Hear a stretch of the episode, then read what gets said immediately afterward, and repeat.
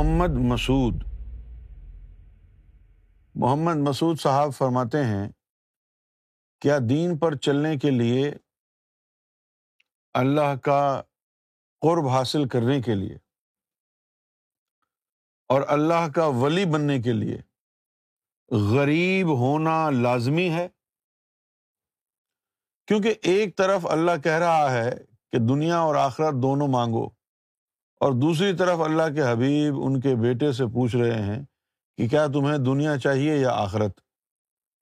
اور اگر دونوں ہی ساتھ ہیں تو اکثر ولی ولی اللہ غربت میں کیوں دن گزارتے ہیں؟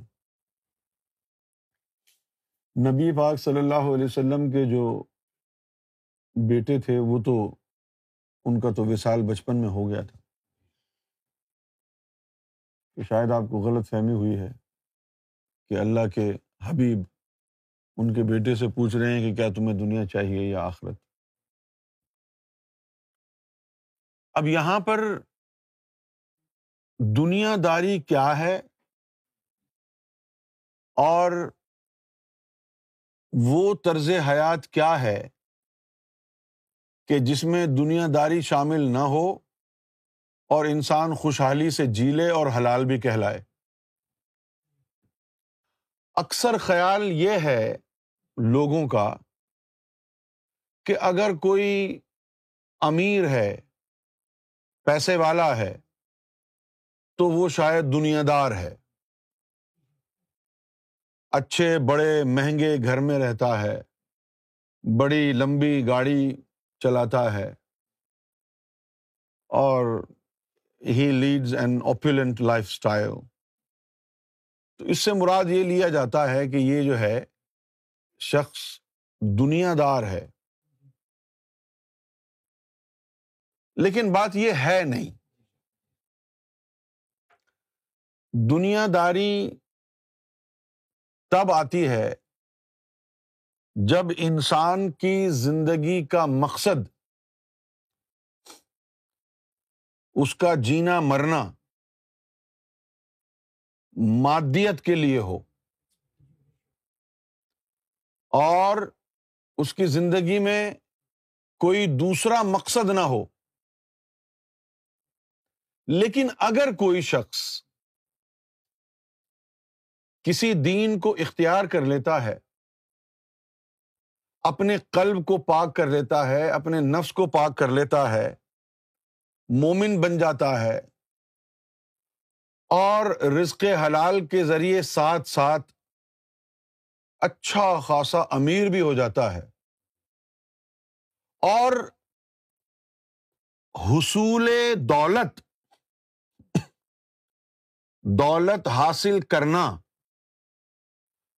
اس کو رب سے دور نہیں لے جاتا، بلکہ اس کی فرسٹ پرائیورٹی رب کا قرب اور محبت اور ایمان ہے۔ اور اس کے ساتھ ساتھ وہ رزق حلال بھی کماتا ہے اور رب اسے اتنا دے رہا ہے کہ وہ امیر ہو گیا ہے۔ دل میں رب کا نور ہے، دل میں ایمان ہے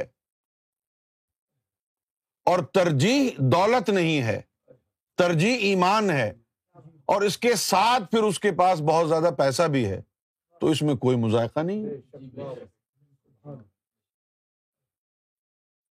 سمجھ گئے نا؟ جی، جی، جی۔ اب جیسے اس کو سمجھنے کے لیے آپ کو ایک سنیریو کریٹ کرنا پڑے گا۔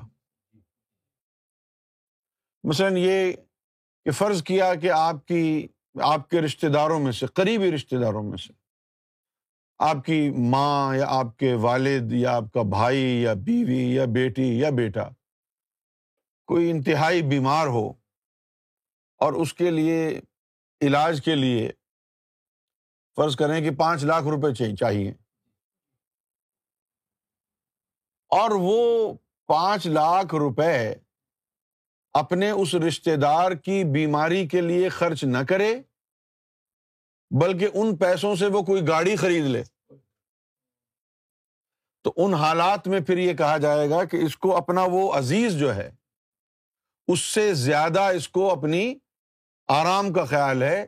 اس نے اپنی ماں، باپ، بہن، بھائی جس کا علاج ہو رہا تھا، اس کے علاج کی پرواہ نہیں کی، یہ گاڑی خرید کے لے آیا۔ لوگ برا بھلا کہیں گے اگر ایسی سچویشن میں ایسا ہوگا۔ لیکن اگر کوئی شخص اپنی سارو، ساری مال و متا، اپنے والدین، بہن، بھائی، بیوی بچوں پر قربان کرتا ہو اور اللہ کے رحم اور شکر اور کرم سے سب تندرست ہوں، کسی ضرورت کا کوئی تقاضا نہ ہو۔ اور ایسی صورت میں وہ دس لاکھ کی گاڑی لے لے تو کوئی برائی نہیں ہے۔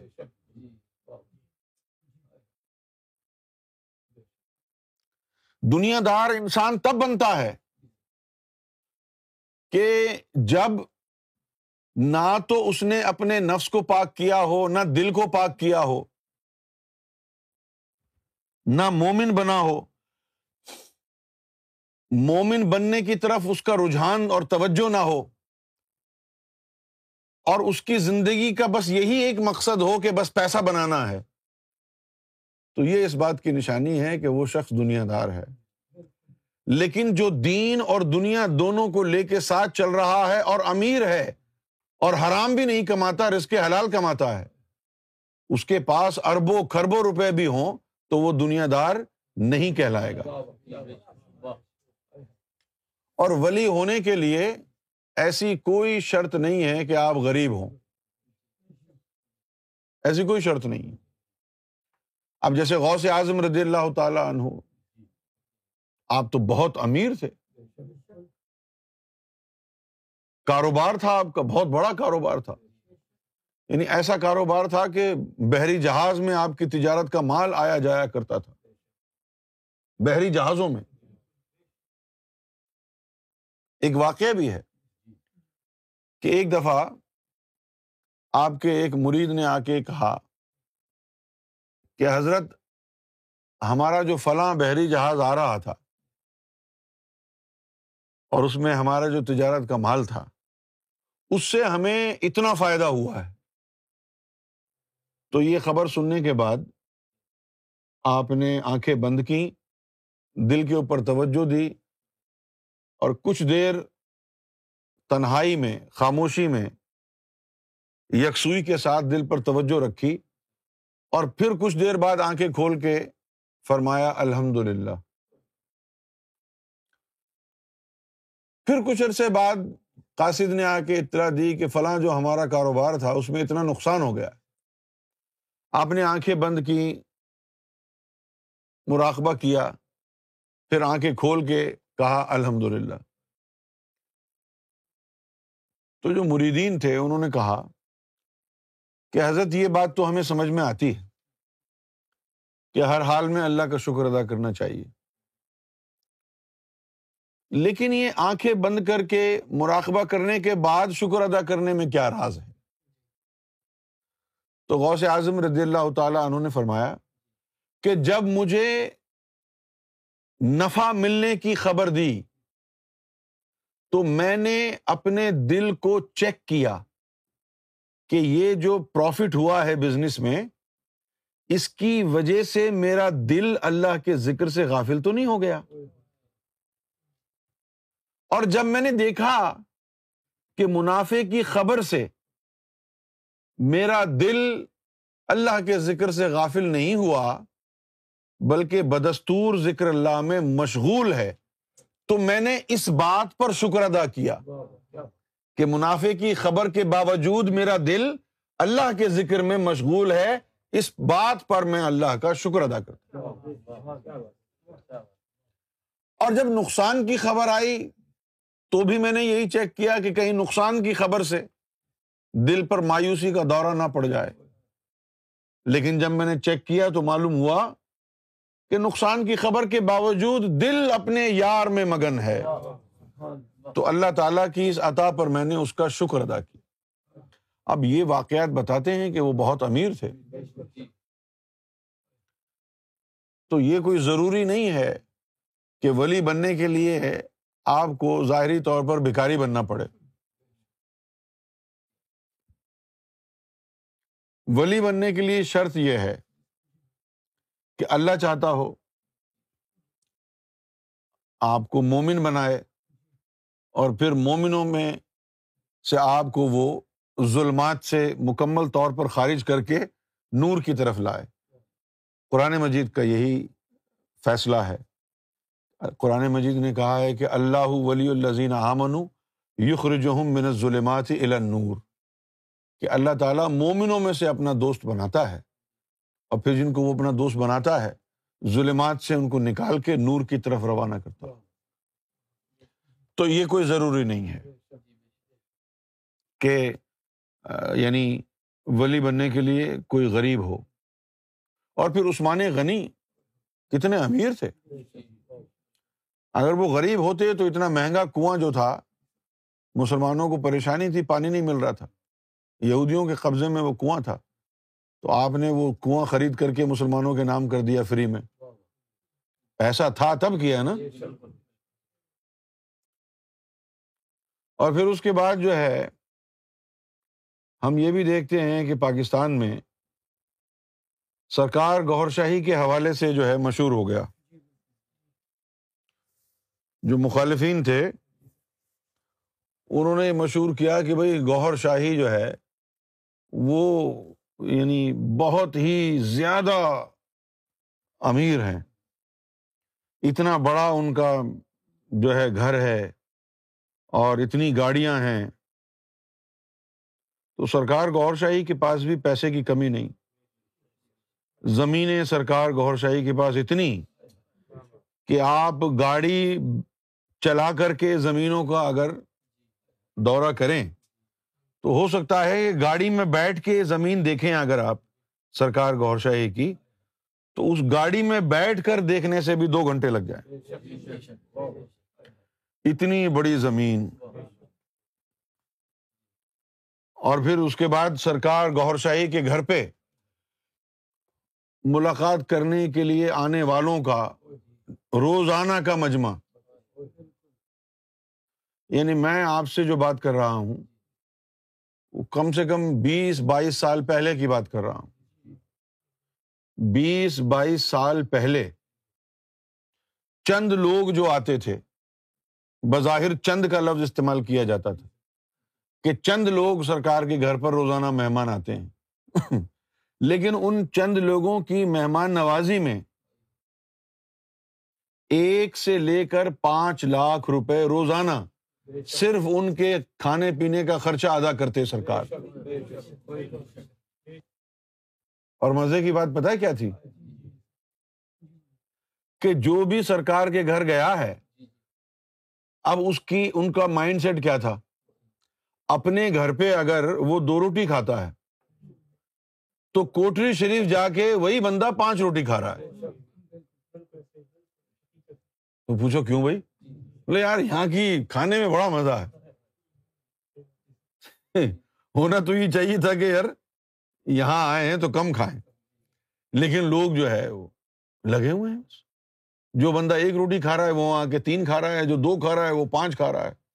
میں نے ایسے ایسے بھی لوگ دیکھے۔ خود روزانہ جب بھی میں وہاں ہوا، اپنی آنکھوں سے میں نے دیکھے۔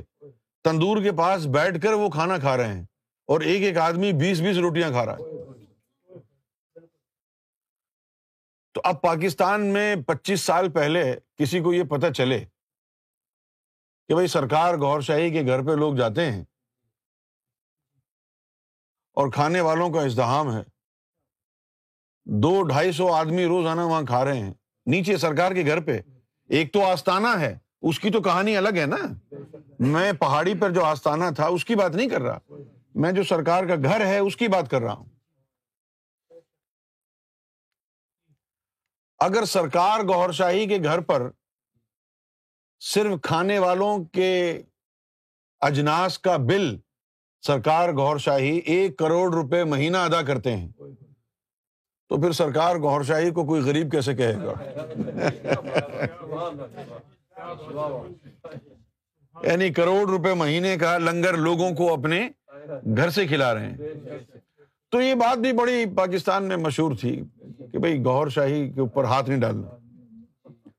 وہ بہت امیر ہے اور اس کے بعد جو ہے، میں نے تو ایسے معاملات بھی دیکھے ہیں سرکار کے حوالے سے۔ سرکار کی رہائش گاہ کوٹری شریف میں رہی۔ تو کوٹری شریف جو ہے، جب سرکار وہاں آ کر کے مقیم ہوئے اس وقت وہ بالکل جنگل بیابان تھا۔ دور دور تک آبادی نہیں تھی۔ ایک وہاں پر جو ہے ہل اسٹیشن ہے سینیٹوریم تھا۔ اس کے علاوہ کچھ نہیں تھا وہاں۔ اور پھر جب سرکار وہاں جا کر جنگل میں مقیم ہو گئے اس کے بعد جو ہے آہستہ آہستہ لوگ وہاں آئے اور وہاں رہنے لگ گئے۔ اور پھر اس بستی کا نام کیا رکھ دیا لوگوں نے؟ خدا کی بستی۔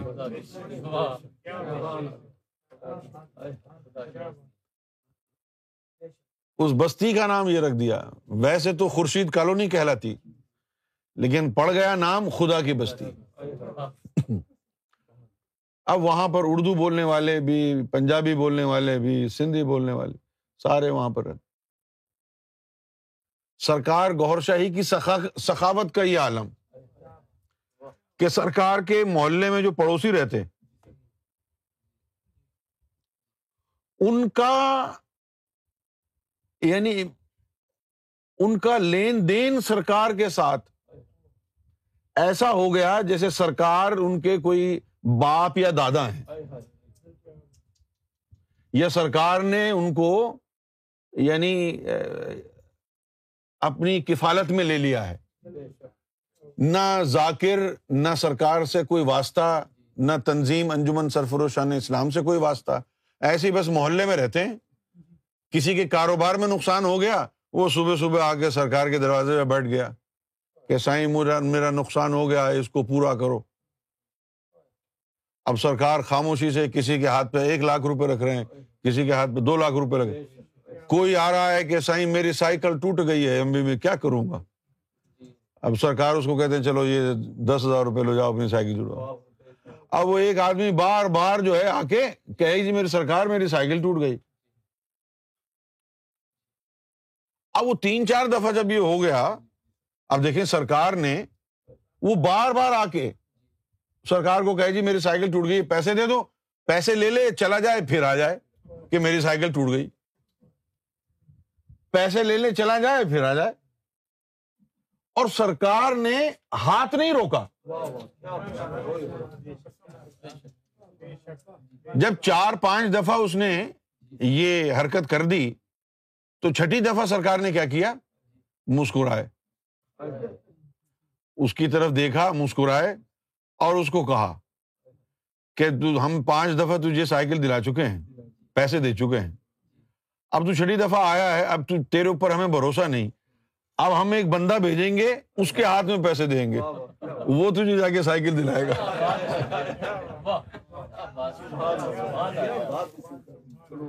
نہ تعلق، نہ واسطہ، نہ وہ سرکار کے ماننے والے، نہ وہ ذاکر۔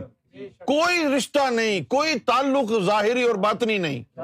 لیکن محلے والوں کے، کوٹری والوں کے دماغ میں یہ بات بیٹھ گئی تھی کہ کوئی بھی ضرورت مند گوہر شاہی کے در سے خالی نہیں جاتا۔ ان کے دل و دماغ میں یہ بیٹھ گیا تھا کہ کوئی ضرورت مند سرکار گوہر شاہی کے در سے خالی نہیں جاتا۔ لہٰذا وہ اپنا مائی باپ سمجھ کے صبح صبح قطار لگا کے بیٹھ جاتے۔ یہ سرکار گور شاہی کی سخاوت کا۔ اب اگر فقیر غریب ہوں تو اس طرح سخاوت کیسے کریں؟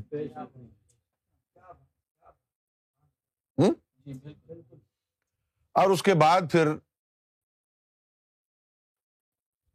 ایک مشورہ سرکار نے مجھے بھی دیا۔ جب سرکار انگلینڈ تشریف لائے، پہلی دفعہ ہماری ظاہری اطلاع کے مطابق۔ تو نائنٹی تھری میں سرکار پہلی دفعہ انگلینڈ کا دورہ ظاہری طور پر فرمایا۔ تو میں، یہ وہ دور تھا کہ جس میں مجھے میں ایک ایسی روحانی کیفیات میں ہوتا تھا کہ مجھے کسی چیز کی پرواہ نہیں ہوتی تھی۔ نہ اس بات کی پرواہ ہوتی تھی کہ داڑھی کا خط بنایا ہے یا نہیں۔ نہ اس بات کی پرواہ ہوتی تھی کہ میرے کپڑے کتنے صاف ستھرے ہیں اور کتنے گندے ہیں۔ جوتی پہنی ہوئی ہے یا جوتا پہنا ہوا ہے، جوتی ٹوٹی ہوئی ہے یا صحیح ہے، اس بات کی پرواہی نہیں کرتا تھا میں۔ تو میرے حال کو دیکھا اور بڑی شفقت سے مجھے پاس بٹھایا اور فرمایا کہ یونس، جب ہم لال باغ سے نکلے جنگل سے نکلے۔ تو ہم نے جام شورو ٹیکسٹ بک بورڈ کے سامنے ایک جھونپڑی لگا لی۔ ہم نے وہاں پر ایک جھونپڑی لگا لی اور وہاں پر ہم رہائش پذیر ہو گئے، اپنی جھونپڑی میں بیٹھے رہتے۔ لوگ آتے، دم درود کراتے، ذکر کے لیے آتے، لوگوں کو شفا ہونے لگ گئی۔ تو شہرت جب پھیلی تو بڑے بڑے امیر لوگ بھی آنے لگے۔ تو سرکار نے فرمایا کہ ایک بہت ہی کوئی امیر شخص جو ہے اپنی بڑی سی گاڑی میں وہ ہماری جھونپڑی کے پاس آ کے رکا۔ آیا تھا وہ دیکھنے کے لیے کہ جو کوئی بزرگ ہے زیارت کے لیے چلتے ہیں، لیکن جب اس نے جھونپڑی وغیرہ دیکھی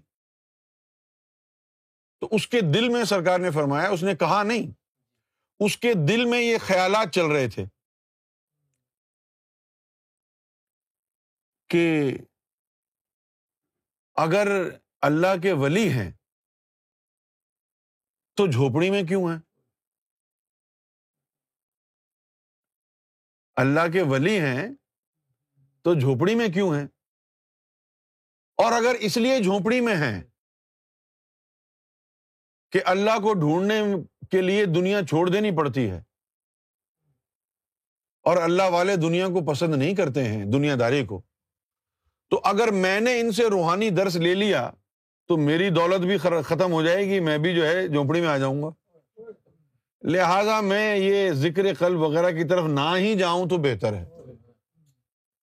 کہ اگر میں نے بھی اللہ شروع کر دیا تو میں بھی جھوپڑی میں آ جاؤں۔ گا سرکار نے فرمایا کہ جب اس کا یہ خیال ہم نے دیکھا تو پھر ہم سوچنے لگے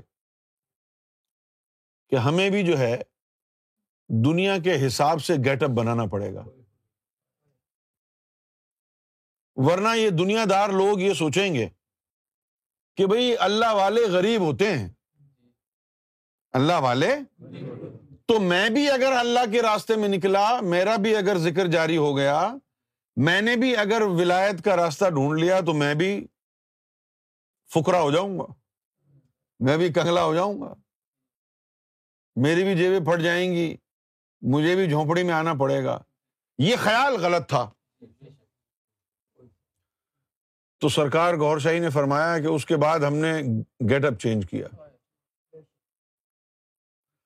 اور اس کے بعد آلہ سے آلہ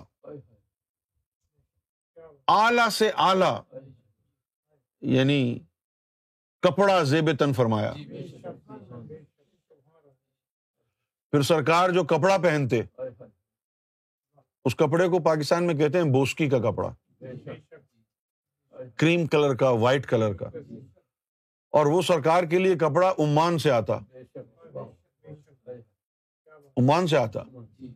اعلی سے اعلی سرکار نے گاڑیاں رکھی بڑے بڑے گھر لے لیے۔ بڑے بڑے گھر لے لی۔ پھر سرکار نے مسکرا کے فرمایا کہ ایک دن ہم اپنی لینڈ کروزر کی چابی ہاتھ میں لے کے لینڈ کروزر کے پاس کھڑے تھے گھر میں۔ وہی بندہ جو جام شورو ٹیکسٹ بک بورڈ کے سامنے آیا تھا، وہ بڑی سی گاڑی میں دوبارہ آیا۔ لیکن اس دفعہ ہماری گاڑی بڑی تھی۔ اس دفعہ تو ہم نے اس کو یہ کہا کہ اللہ اللہ کرنے والے جب اللہ والے ہو جاتے ہیں تو اللہ ان کو سب سے زیادہ امیر بناتا ہے۔ دیکھ تج سے بڑی ہماری گاڑی ہے۔ کیوں جی؟ تو پھر مجھے کہا کہ تو بھی جو ہے اچھے کپڑے پہنا کر۔ آپ نے دیکھا ہوگا جو پرانی ویڈیوز ہیں ان پرانی ویڈیوز میں میں نے ٹائی لگائی ہوئی ہے، جیکٹ پہنی ہوئی ہے، سجا بنا ہوا ہوں۔ یہ صرف سرکار کے لیے تھا۔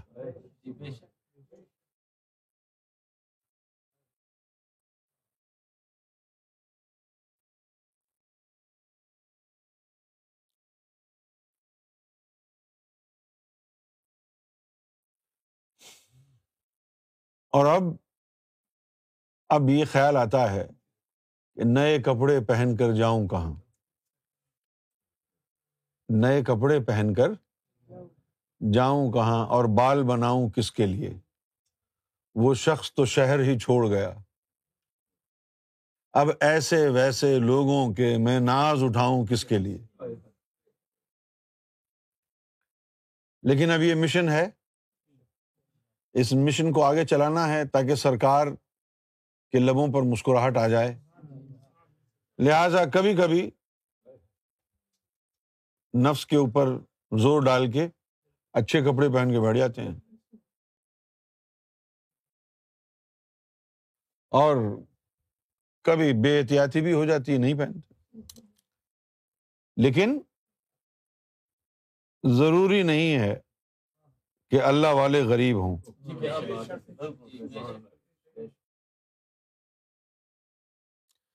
وہ شہر میں تھا۔ وہ شہر میں تھا۔ تو اس کے لیے اوروں سے بھی ملنا پڑتا تھا۔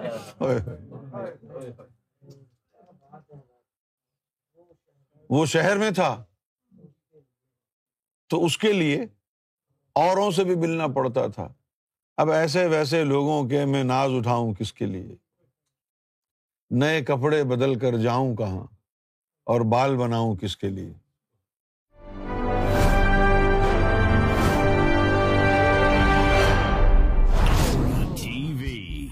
Bringing light love and peace in your life